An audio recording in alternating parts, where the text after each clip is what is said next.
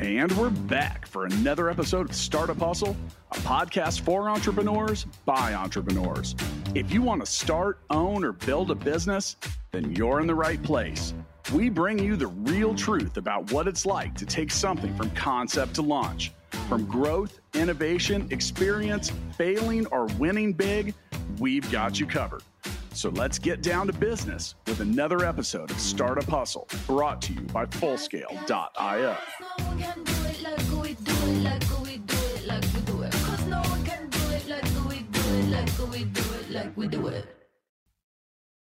And we're back, back for another episode of Startup Hustle. Matt DeCoursey here to have another conversation I'm hoping helps your business grow. So, whether you've been in business for a long time or you're thinking about starting a new one, one thing that you're either going to go through or already did was the process of setting up a business entity. And, you know, this is something that I'll just be upfront. This is not always the most exciting part of your business, but then again, it also is because once you create an entity for your business and there's so many different reasons why you do this or why you do that um, you have something real and you are moving forward with this. Now one thing i want to let you know is that every monday in may we're going to be bringing you episodes that are sponsored by a company called ura that's universal registered agents and we're going to talk about a whole lot of different stuff and today we're going to go ahead and get right into talking about setting up a business entity. Now if you listen to the show regularly you know i'm not an attorney and I'm not going to give you legal advice because I can't, but my guest today will. Now, before I tell you who that is, I want get a quick question for you. Are are you thinking about starting a new business or expanding a current one? If you are, then it's important to get it set up and maintained properly. That's exactly what the folks at Universal Universal Registered Agents do. LLCs, S corps, C corps, nonprofits. What is all that? But it's I'll tell you what, it's not a problem when you go to uragents.com. There's a link for that in the show notes. You can learn more about by clicking that. And with that, I'm going to go ahead and tell you that with me today, I've got Melody Ashby, and she is a senior attorney at Meyer Law, which is in Chicago, Illinois. You can also learn more about our guests in that practice by going to meetmeyerlaw.com. Melody, welcome to Startup Hustle. Hey, thanks so much for having me. It's great to be here. Excited to talk about setting up business entities. Yeah, and and you are you are licensed to talk about that, right? I am, yeah. well, there's there's so much that goes into that, and we're going to talk about about plenty of that. But before we get into that, let's get a little bit more about your backstory. So tell us tell us who you are and what brought you to being a senior attorney. Yeah, so I um, started out my career in corporate and have been with Meyer Law now for the past almost 10 years. Meyer Law, we are a boutique firm specializing in helping technology companies, really from startups to corporations, in a few key areas in corporate contracts, employment, intellectual property, fundraising, and then privacy matters. And so we've really helped thousands of companies from startups all the way up to larger organizations. Um, and we mentor across the US at various incubators and accelerators. So happy to be here and share the knowledge.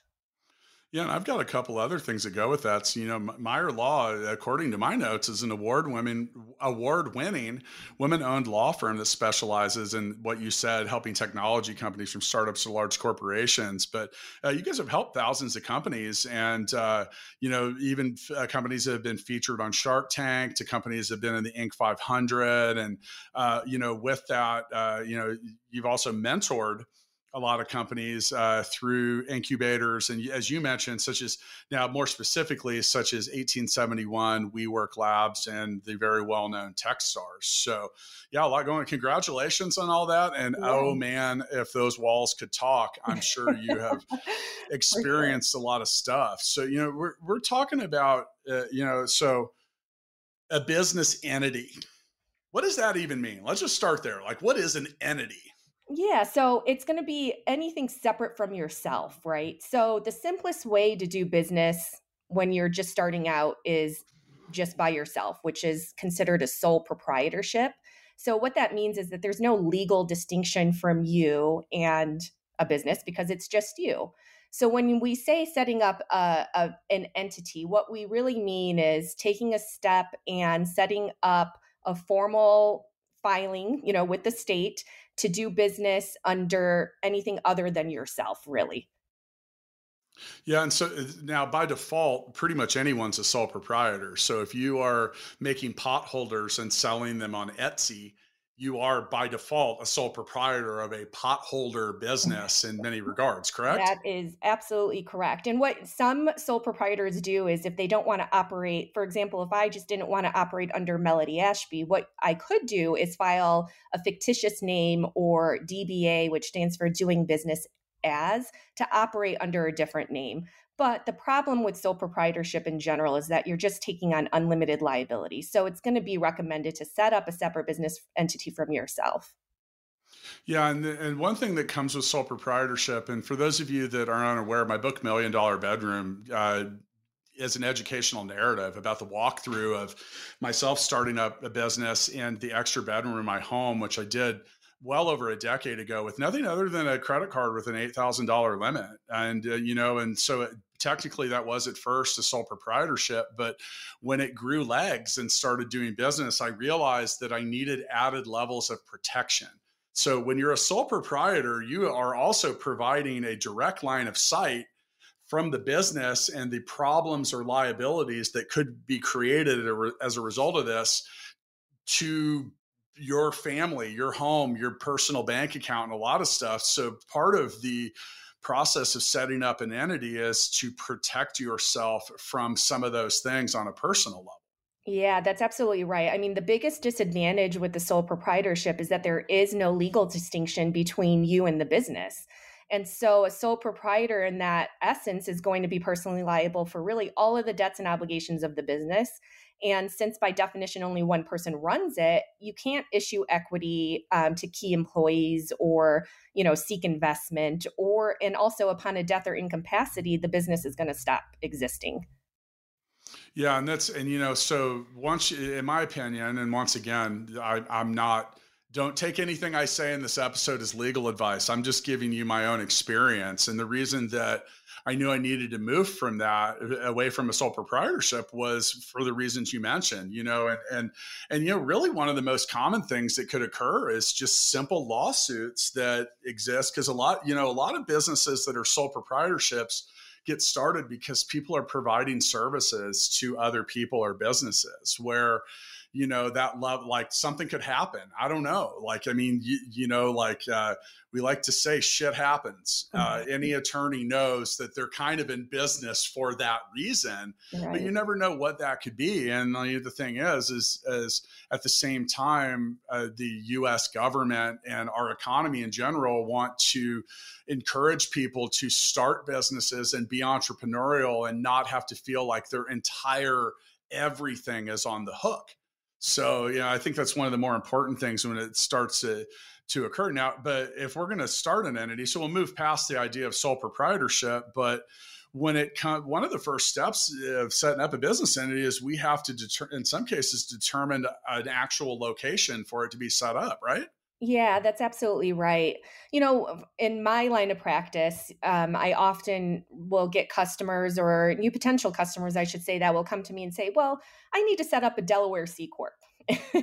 and, you know, that's a common occurrence. And my first question is always, Well, why do you want to set up a Delaware C Corp? You know, to understand where they're coming from um, you know, a Delaware C Corp is not meant for everybody, and there's no one size fits all because um, it's always going to vary on the different forms of business your goals for the business, what you plan on doing. And so, from that perspective, you know, you always have to look at where you're planning on doing business. Is it where you're located? Then look into initially the state where you're located, right? You save on some fees based on keeping where you're located. Um, but there are reasons to do business in other states to take advantage of state law. So, there are some nuances to consider, uh, you know, depending on where you want to start. So and and one thing you, I, in my opinion, you need to be careful of is sometimes it can seem super clever to set something up out of the area that you're in, and then if your business gets traction and you want to get support from your local anything business development there could be grants investments. Some sometimes you now you've positioned yourself out of that world and you end up having to move the business legally back to wherever you're at. Now you mentioned some of the more popular states delaware being you know one of the most montana south dakota florida texas and idaho um, which which all uh, uh, upon first glance are states that are very friendly from a tax perspective. yeah, that's right. So a lot of folks are like, "Oh, I'm going to set up in Delaware because of the tax benefits," but it's sort of one of those things where unless you're in Delaware physically, sometimes you're not really getting those tax benefits. Yeah.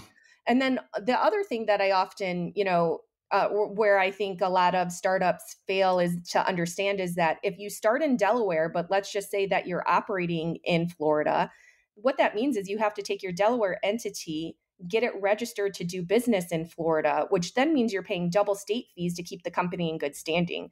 And so just starting out, now you're paying additional fees that maybe you didn't initially intend to pay. And so some some folks starting out, I don't think realize that. So you know, thinking through where you want to do business, um, and where you're at. You know, keeping in mind that nothing is set in stone, everything can always be changed if needed but it is an added cost to doing business in a different state. Why? What is this this specific reason that everyone's in love with Delaware or has been in the past? Like, what what is yeah. is that the and is that the only attractive thing about Delaware? Yeah, so Delaware has a separate business chancery court where really everything's been litigated under the sun. And so, from an investor perspective, they know exactly what their rights are with respect mm-hmm. to their mm-hmm. holdings. Um, you know, they know what informational rights they have when they are seeking investment. And so a lot of times you'll get investors who, when they're investing in your business, want you to be in Delaware for that reason. And so Delaware has positioned itself to be kind of the hub and mecca of business formation from that perspective. And so that's why you'll often hear that. So I'll give, I, I, like to give real life examples whenever I, I find one that, that is related to me. So my business, Full Scale, if you sign a master service agreement or a service contract with us, there's lines in there that say, in the event of some kind of dispute, the, this will be handled in the state of Kansas, mm-hmm. which is not super convenient if you live in Maine right. or Florida or somewhere like that. Now, from an investor's perspective, is um, you know, anytime someone's buying equity or putting money into your company or whatever, like, okay, here's the, the stark reality of it. And we're so committed to the telling the real story of entrepreneurship. Hey, look, the numbers are not in your favor as an entrepreneur starting a new business. So if things go off the rails, and I think that the one attorney that is on the show will agree that any good contract has sunny and rainy day provisions in it. So what you're saying is from an investor standpoint, there's a stronger understanding of understanding what possible recourse there could be in e- either direction that the business goes. Yeah, absolutely. Excuse me. Yeah, I mean, everything has been litigated in Delaware when it comes to ownership from an equity perspective and shares perspective. And so, understanding that recognition is why sometimes you want to take advantage of that state law to be the home state, so to speak. Okay, I also so... think that it's easier to, you know, depending on where you're at, but let's just say that it's just a complete startup and there's no plans for for example investment or whatnot you know you could always start in the state where you're located to keep things easy. And then as you need to make changes you can make changes. And there's many states that allow for things like statutory conversions and domestications where you can move the entity easily and it's not a huge undertaking from a cost perspective so, w- with the different types of entities, and you know, I rattled through a, a list pretty quickly uh, at the beginning. You obviously sole proprietorship is kind of the default, mm-hmm. de, de, facto where you start.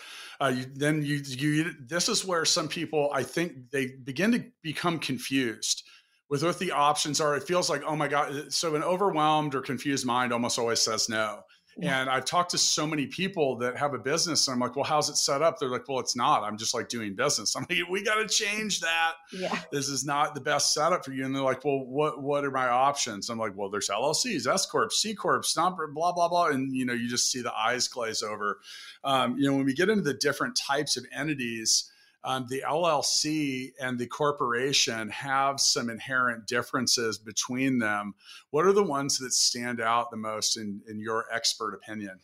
Yeah, so I mean, with a limited liability company, what it really is is a hybrid entity. And so it takes the benefits of a corporation and then it takes the benefits of a partnership and kind of merges it together into this nice one entity. And so it's great in the sense that it protects against personal liability, which is similar to a corporation, but it has general partnership flexibility for tax purposes. Now, assuming you have more than one person forming an LLC, the default would be that you would be taxed like a partnership. And so you're probably wondering, well, what does that even mean? It means that, you know, for partnership taxation, everything's kind of passed through to you and your partner from an individual capacity and you report on your individual tax return. So it flows through to the owners. Whereas with a corporation, what happens is the corporation itself has to pay a tax to the IRS. And then the only time that the shareholders or owners in the corporation would report on their taxation would be if there's some type of dividend or distribution. There is a double taxation that happens with corporations. Um, so sometimes that could be a, a disadvantage if you're going with a corporation. But for an LLC, it's probably one of the most flexible forms of doing business.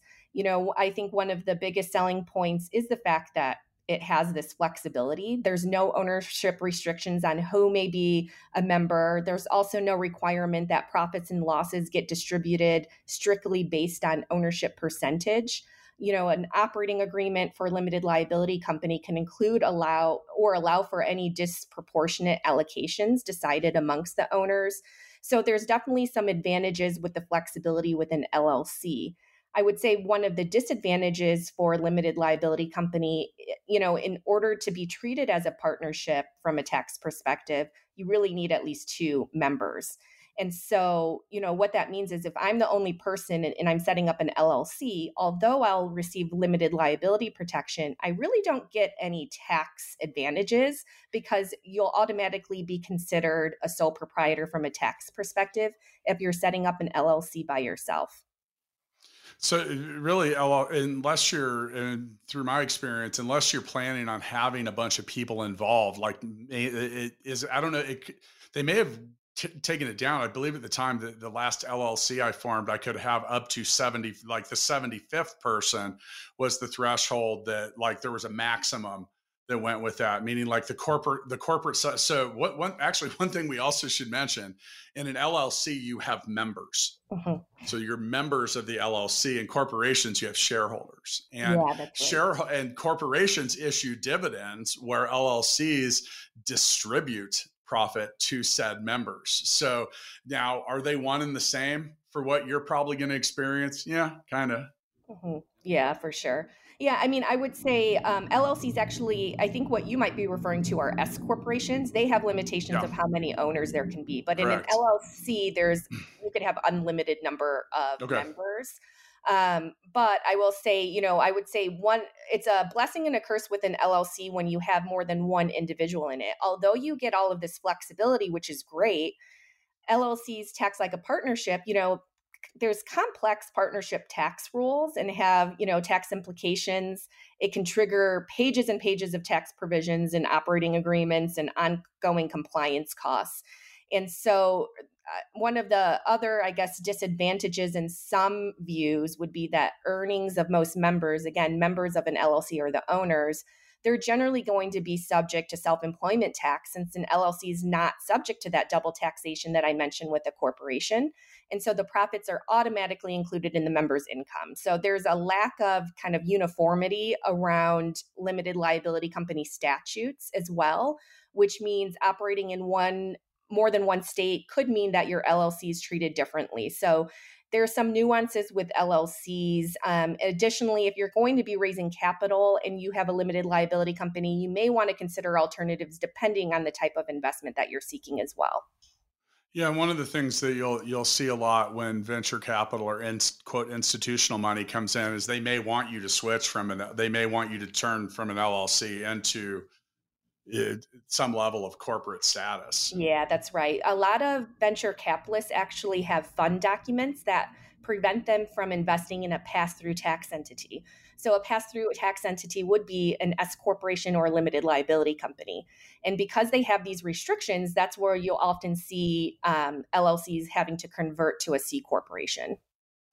Yeah, they don't want the K1. Exactly. And we'll talk a little bit more. we'll talk a little bit more about that and I'll give you some real real examples with it. Now, first off, just you know, setting up a new business and maintaining compliance isn't easy. That's why it's important to have expert help along the way and that's exactly what you find when you visit the Universal Registered Agents website. There's a link for that in the show notes. You can type in the letter letter U, the letter R, and the word agents.com for all of your business setup and maintenance needs. They can help you set up an LLC, a corporation, or nonprofits wherever you're located. In addition to helping you create the right type of entity, Universal Registered Agents.com can also help you with registered agent service and a wide variety of corporate services, as well as helping meet the needs of independent directors. Um, so, you know, we were just talking about some of the tax provisions. So, if you own, uh, so I personally, via false, well, via full scale, the company that I've owned, we've invested in some other businesses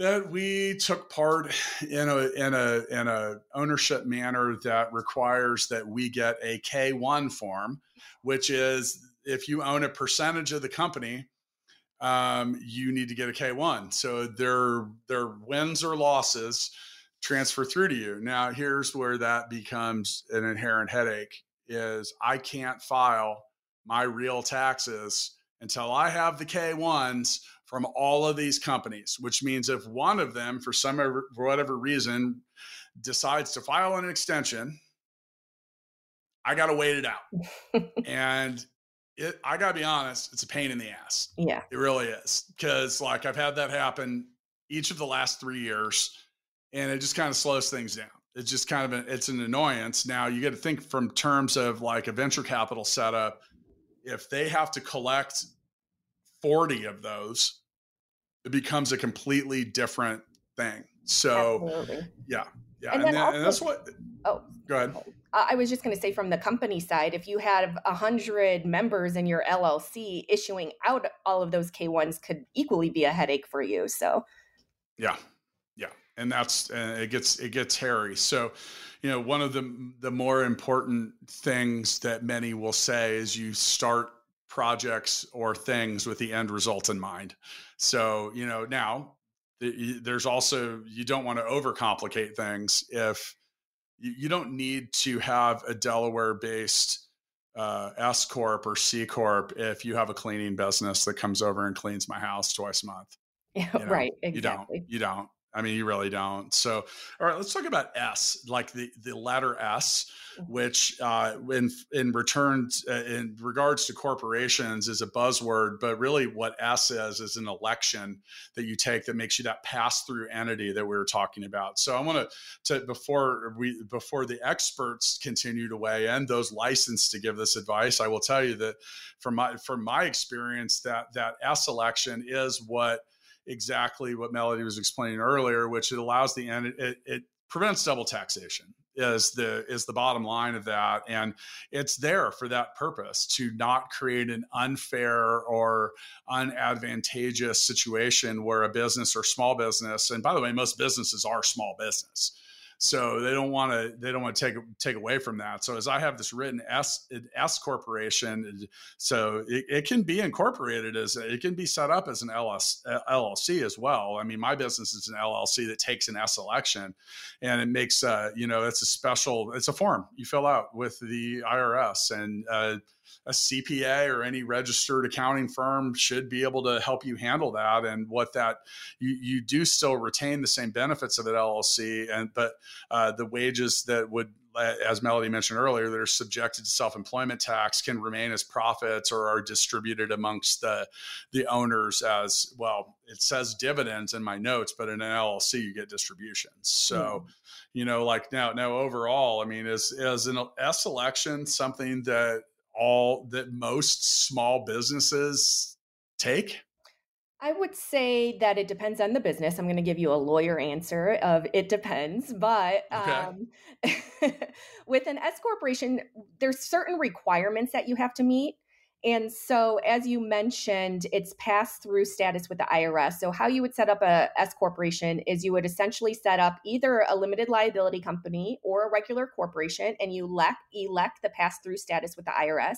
As you mentioned, just filling out a form. Um, but to qualify as an S corporation status, the company has to meet a few requirements. You have to be a domestic company. You're only allowed shareholders that are individuals, certain trusts or estates. So, what that means is if you have another corporation that wants to be an owner, you cannot be an S corporation at that point. Um, you can't have partnerships as owners in your S corporation. It has to be individuals, and those individuals have to be permanent residents or U.S. citizens. And then you're not allowed to have more than 100 shareholders, and you're only allowed one class of stock.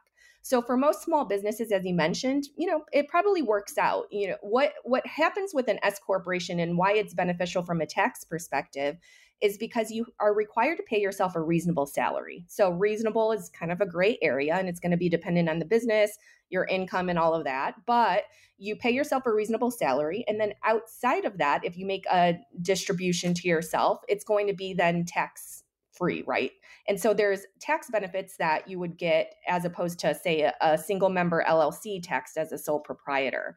And so, so long as the formalities are you know followed an s corporation has an effective shield of liability the shareholders or owners depending on how your underlying entity is set up is only going to be liable for the debts and obligations of the company up to their investment profits and losses flow through to you on your individual tax return. And so I would say, you know, it's ideal for anybody who can meet those eligibility requirements, um, providing you with strong protection for personal liability and that pass through tax treatment. So if somebody has incoming revenue like consulting revenue or generating business on a regular basis, you know, a lot of times it makes sense to make that S election. Okay, so what I don't want to skip over this before we get into the rest of, of what will be kind of a rapid fire list, but there's quite a few steps that we still need to run through. When it comes to setting up a, a nonprofit or a not for profit, how and when does how and when do you qualify for that? Yeah, so if you are, you know, if I if you look at a nonprofit, there's always going to be a purpose and so, depending on that purpose, and if your purpose is the goal is not to essentially make money, but to further a specific charitable, organizational, educational goal, then you can form a nonprofit. Now, nonprofits, I would say, is heavy lifting from a paperwork standpoint, from an entity perspective up front. Um, because there's quite a few steps, and depending on the state of where you're forming, there could be additional filings that have to get completed after the initial entity is formed. And then if you're looking to qualify for tax exemption, then there's a separate step with the IRS that has to take place as well. But with a nonprofit, you know, what's key is that there's really no owner in a nonprofit, but there is directors. And typically, most states require at least three individuals to act as your board of directors. And the board of directors are those individuals that ultimately are operating the entity and making those decisions. Um, so there's although there's no owner, the board kind of furthers the the goal of the nonprofit. Yeah, and the for those that I've been around that have gone through that process, it, it from the outside looking in, it it felt and seemed long and arduous. Yeah, yeah. I mean, like it, like it, like it wasn't it wasn't as straightforward as like setting up an LLC or a yeah. corporation. Which I mean, that's the whole thing. Like you look at the the sponsor of today's show, like I mean, there's a, and, and you know, that's a, the interesting thing is like some people wait, there's a different attorney on this show. You know what? I, what I found is a lot of attorneys don't even like doing that kind of setup kind of stuff because there are sites like UR agents that make it pretty fast and painless. This is just about filling papers and paperwork, and you know, it's kind of the same boxes now. You know, I mean, you know, I don't know, they're there, there's a lot more interesting stuff to do after this stuff is set up but you know the advice on what to set up and how to do it is important. So okay then next we get to choose a name. This is like this is like naming your child or maybe not because you know we you used a three letter acronym dba mm-hmm. earlier. So you can call it kind of call your business whatever you want but the name that you file under the probably the best uh, and most interesting example is did you know that Google's corporate name is Alphabet? Right. Yeah. Which, I by mean, the way, you can you can find at abc.xyz. Yeah. that it really is. Go to abc.xyz, and that is actually Google's corporate oh, website. Oh, which I, last time I went was like a one page thing that was kind of like, haha. But you know, but but with that, you have to check and make sure it's available, and there's a bit of a process through that. There is a bit of a process. I mean, so one thing is checking to see your first option is to choose a name for the company itself. And then you need to decide whether that's the name you actually want to operate your business under, or do you want to operate your business under something else? Like I might want to start my business and just to get it incorporated, I'm going to call it ABC Inc. But I might want to do business as XYZ. And so that's when you would file an assumed name or a DBA for your business so that you can operate under a different name than your legal entity's name. Yep. Uh, so then next, so assuming that we've got a free and clear path to the name that we want, which don't overthink that part. Yeah. You know, I mean, just I, I've seen, I've seen people kind of get nuts about it. I'm like, you're going to kind of call yourself whatever you call yourself. Um, that's why you get checks from businesses sometimes that say like, my dog's name LLC. You know, right. But that wasn't what's that isn't what it said on the van. exactly. You know? So so now it comes down to registering your business, and that's back to where like UR agents helps. And you know, this is uh, this is a process that um, you know. I mean, honestly, it can be pretty straightforward. Like technically, you can call the IRS and get a tax ID number. And last I did that before um, it was actually in my million dollar bedroom story because I went to open a bank account and they were like, "Do you have an entity?" And I was like, "No, hang on," and like called and got a tax ID, which yeah. then, by the way, created a whole nother world of problems because I kind of broke the process of setting up an entity. I wish I had just used, you know, like I, the, you know, like the kit like you get right. with the company like UR agents. But with that, you're gonna you're gonna be a you're you're gonna file both on a state level um, and a federal level where you will get different. You will then become a number in their system. So when you hear TIN, tax identification number, uh, that's kind of like the social security number for your business per se, right? That's exactly right. It is the social you're a business entity, think of it as a person separate from yourself and it has its own identification number. So that's exactly it's, right. It's EIN. EIN. EIN. And I know so much better than that. oh, it's been a long we're we're 32 minutes into talking about law. And if you know it's okay. If you really want to throw a curveball at me throw some accounting at me and yeah. who knows what'll happen. But but look these are these are important things though. So now uh, by nature as a sole proprietor you don't have any of this stuff. That's right. You're just operating under your social security number. Yeah not not the recommended approach once again Correct. at least from my from my experience so um you know so you know with that so here's a question is is at what is there at any point at which doing business on any level requires you to not be a sole proprietor not necessarily and not and you could always be a sole proprietor operating, right? But I would say that what necessitates a change is if you are wanting to bring additional owners in, right? There is no ownership in a sole proprietor. You are the owner. Yeah. You can't cut yourself in half, right? So you really need to set up a separate structure from yourself if you're looking to grant things like equity to service providers or bring on a co-founder of sorts um, that's when you would really want to make sure that you're taking that separate step from an ownership perspective now, one one situation where okay, this is a little different than what we were just talking about, but you, but sole proprietors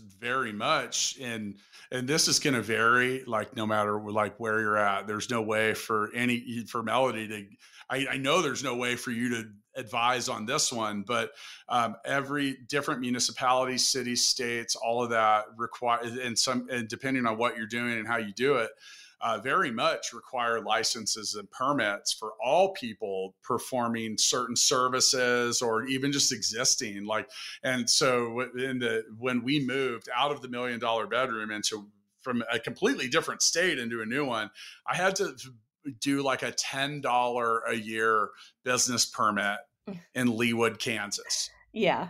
Right. And, you know, that was it. And every year I got a letter that was like, or it might have been 15 bucks, but I had to fill that out. Yeah. And, uh, you know, and so, and these are the things now, that that could be $15 that you just send away that but not doing that could result in like a $2500 ticket or fine or or someone literally coming and stopping the continuity of your business until which point you filled out the paper because you weren't compliant and then you had to send it into the city and wait for someone to put a stamp on it which could and and i guarantee you somewhere somehow in the united states right now someone just got their business turned off because they didn't fill out a stupid little permit or they got fined or something. That's common. Yeah, it's super common. And I'll say, you know, it's funny because depending on, again, where you live and the various ordinances, whether it's at the county level, city, or state, if you're a sole proprietor, even if you're working from home, there's certain permits that you have to have to quote unquote work from home. So, absolutely, yep. it's additional step that I feel a lot of folks overlook. Yeah, and then and you know what? COVID threw these weird curveballs at businesses. That so you look at like a business that's registered in the state of Kansas as opposed to Missouri. Now, for those of you that don't know, there's an invisible line that runs down the middle of my hometown in Kansas City that guarantees that things will be more complicated for businesses and employees because half of the city's in Kansas and half of it's in Missouri. And then all of a sudden, you had people that were working in Kansas that might have had some kind of employment tax there. And now they're working at home in Missouri yeah. you know and, and there's just all kinds of weird complications and there wasn't really a true precedent for some of that and then how do you handle it and like i don't know it goes on and on now melody i got i have some disappointing news for both of us because we were going to avoid talking about accounting but we kind of have to for this last step and it's important uh, this is not fully accounting but one of the important things of this whole process is if you are going to separate yourself from the business, you also have to do that financially. So, you know, Business 101 class is going to teach you about a term called commingling, mm. which you need to avoid, meaning like you shouldn't, your personal bank account and your business's bank account need to be separate and they need to be two different things because you commingling them or putting them together in the same thing. First off, it's stupidly complex in many cases for your accountant to figure out later. And second off, you can't really say you are in fact a different entity if you're all commingled in a million different places. So yep. opening a business bank account is a key, but you can't do that without any of the steps that led up to this. Absolutely. And I think I alluded to when I kept saying keeping up with formalities that is one of the formalities and when we say that an entity provides you for a for a personal liability protection that really only occurs if you're keeping up with the formalities. And one of those is keeping a business account separate from your personal account. If you're using your business to pay for your groceries, we're going to have a problem. So you want to make sure that you're signing contracts in the business name, that all finances that are business related are from your business account. Um, you're not commingling your assets and whatsoever because in order to get that personal liability protection you really have to show that you're keeping a separate entity from yourself and the only way to do that is to really separate and think of your business as a separate person from yourself now, even if now, you're the only person. Now, despite all of this advice, half of you listening are still going to mess this up because most businesses do start in a sole proprietor state and then they grow and either they don't create another and I don't know it's just really easy to commingle. So I actually uh, have a section in Million Dollar Bedroom where I talk about untangling the ball of rubber bands where at one point my business grew so quickly and so fast that it was almost impossible to to uh, not be commingled when we became an entity, which only took us about a month to figure out. Now, that required like now look, as a business owner, you if you're growing quickly, you're just hanging on to the rocket on a lot of days and you're trying to keep going. And so sometimes it's easy to put these things off. And I learned a very important and powerful lesson about if you if you feel like you are creating a ball of rubber bands, putting more rubber bands on the ball does not help anything. so you you eventually have to go untangle all of that. And in my particular case, I pretty much had to shut down uh, you know, so we were in the business of buying and selling, but we had to shut down. We, we didn't want to stop selling because that wasn't commingling anything that was already going into. But we had all these purchases and different stuff in the in the history of the business that had to be untied and it was just a real pain in the butt. And I don't recommend that anybody go through it. So, well, Melody, here we are. We're we're nearly at the end of the show, and so I, you know, once again, before we have, we're going to have. By the way, folks, no founders freestyle today. We're going to have closing arguments because, uh, well, we've got an attorney on, and why not? But you know, once again, I'd like to give a big thank you to today's sponsor, which is Universal Registered Agents. Set up your new business and maintain all aspects of your business compliance.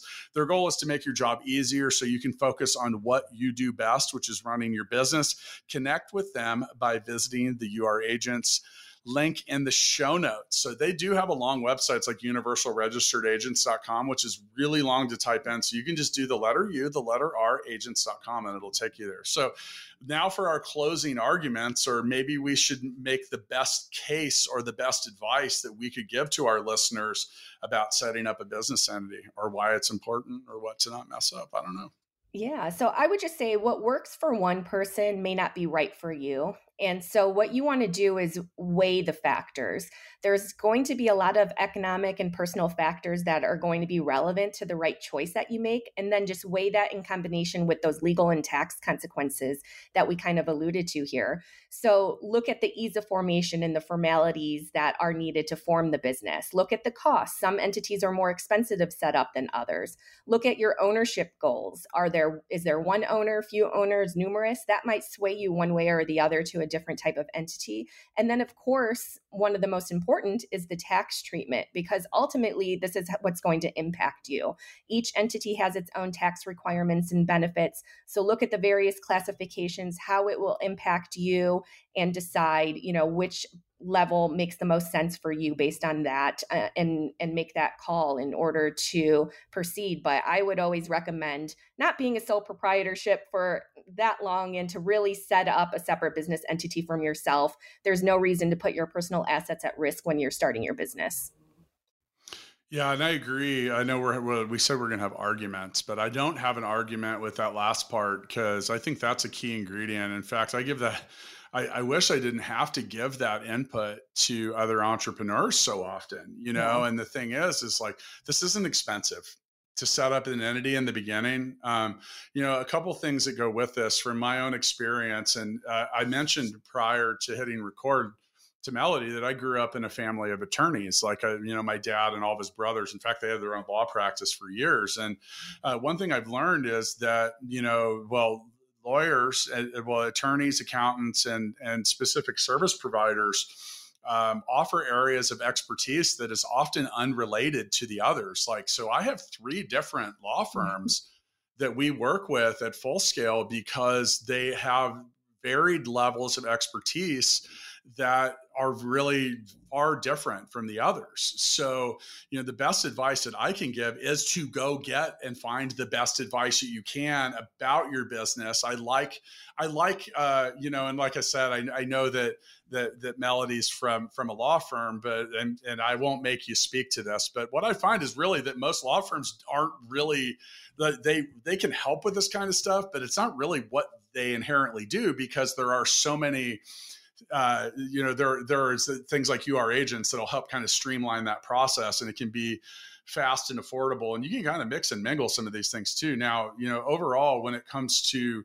your business, uh, the I think one of the bigger mistakes you can get is not getting advice from experts. Um, I hear people sometimes say they're like, "Oh, my attorney's five hundred dollars an hour." Okay, so I'm going to break this down for you. You are not paying for that hour. You are paying for the many, many, many, many, many, many, many hours that it took that person to give you the to learn to give you the advice that comes in that short small block of time. So you're paying for expertise. That's also is that also why lawyers often never retire? They just kind of you know, you're like part of it. I mean, in some well, in some cases that there's merit to yeah. that level of expertise. You know, you're like they're bringing in this like, you know, this guy that's he he looks like Yoda. Well, that in 900 years, the dude probably learned a lot of stuff. So, yeah. you know, and that's that same advice goes for accounting and a whole and a whole bevy of other things. And you know, we're the world of business and entrepreneurship, the internet, and all of that have all, have evolved to the point where so many people are creating and and allowing this level of expertise to be offered in these little fractional slices, similar to what UR Agents does, and like you know, like I think the folks at UR agents would be the first people to tell you that that they just send you to refer you somewhere else if you want to say, hey, you know, Melody, I'm getting ready to raise a hundred million dollars in capital. Yeah. You know, if you're going to do that, you want to talk to attorneys or people that have been in and around that space because they have witnessed things that have gone well and other things that have not. Absolutely. How were my closing arguments? Were they any good? They were perfect. I, I will. Were they? Add, I'll just add. Do I, do I need a career change? I think you might. Um, I'll just add to your closing argument in that um, it's just more costly to fix mistakes later than to just get it mm-hmm. right in the beginning. And so, True. would definitely recommend to consult with an attorney and an accountant and make sure that you understand your options, have it clarified, and have all of your questions answered before moving forward and making a decision. We often, um, as I mentioned, mentor incubator at incubators and accelerators, but also give free consultations and talk about this all the time with startups. So yeah, and that's and that's like I said, there's there's a different approach. Like I have 250 worldwide employees. The level that love and then they're international. Yeah. And that's actually why I have to have different law firms because you get some that like deal with companies like mine that do businesses do business overseas, and other things too. Is you know like we deal with you know dozens of different clients that have different types of intellectual property and understanding like i don't know we're just trying to set ourselves up to not have things be a hassle so right. well melody thank you so much for joining me and once again thanks to uragents.com for doing what they do and for sponsoring this episode thanks so much for having me Startup Hustles brought to you by Fullscale.io, helping you build a software team quickly and affordably. Make sure you reach down and hit that subscribe button, then come find us on Instagram. See you next time.